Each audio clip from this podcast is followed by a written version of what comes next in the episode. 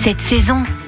La cuisine végétarienne peut être gourmande et nous en avons la preuve grâce à Stéphanie Guillemette, chef de cuisine nomade et végétarienne. Bonjour Stéphanie. Bonjour. Vous cuisinez pour des événements, vous donnez également des cours de cuisine à domicile et vous sortez votre troisième livre de recettes, Veggie à la folie. Et c'est aux éditions euh, Michel Lafon et c'est sur euh, voilà la cuisine végétarienne du quotidien organisée par saison.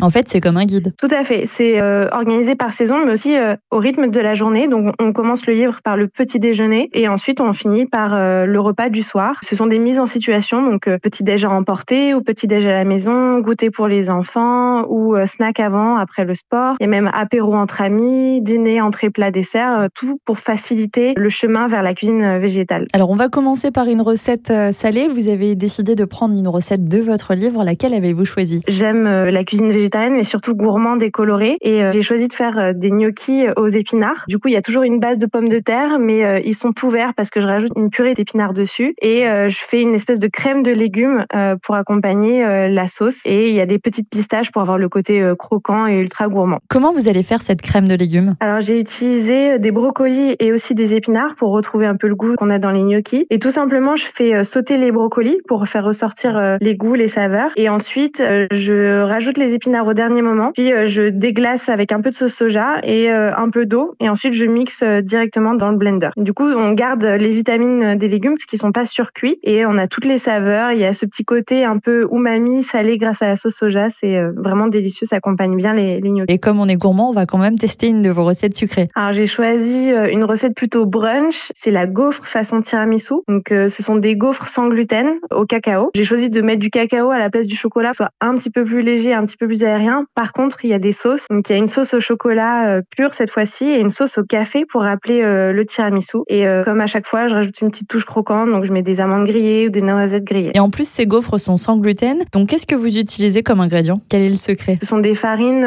sans gluten naturelles. Hein. C'est sarrasin et riz. Et pareil, les sauces sont sans lactose. Donc, voilà, c'est ouvert à tous, on va dire. Merci Stéphanie. On retrouve ces deux recettes dans votre livre Veggie à la folie. Et pour toute demande de prestation, rendez-vous sur votre site stéphanieguillemette.com. Vous êtes également très présente sur les réseaux sociaux.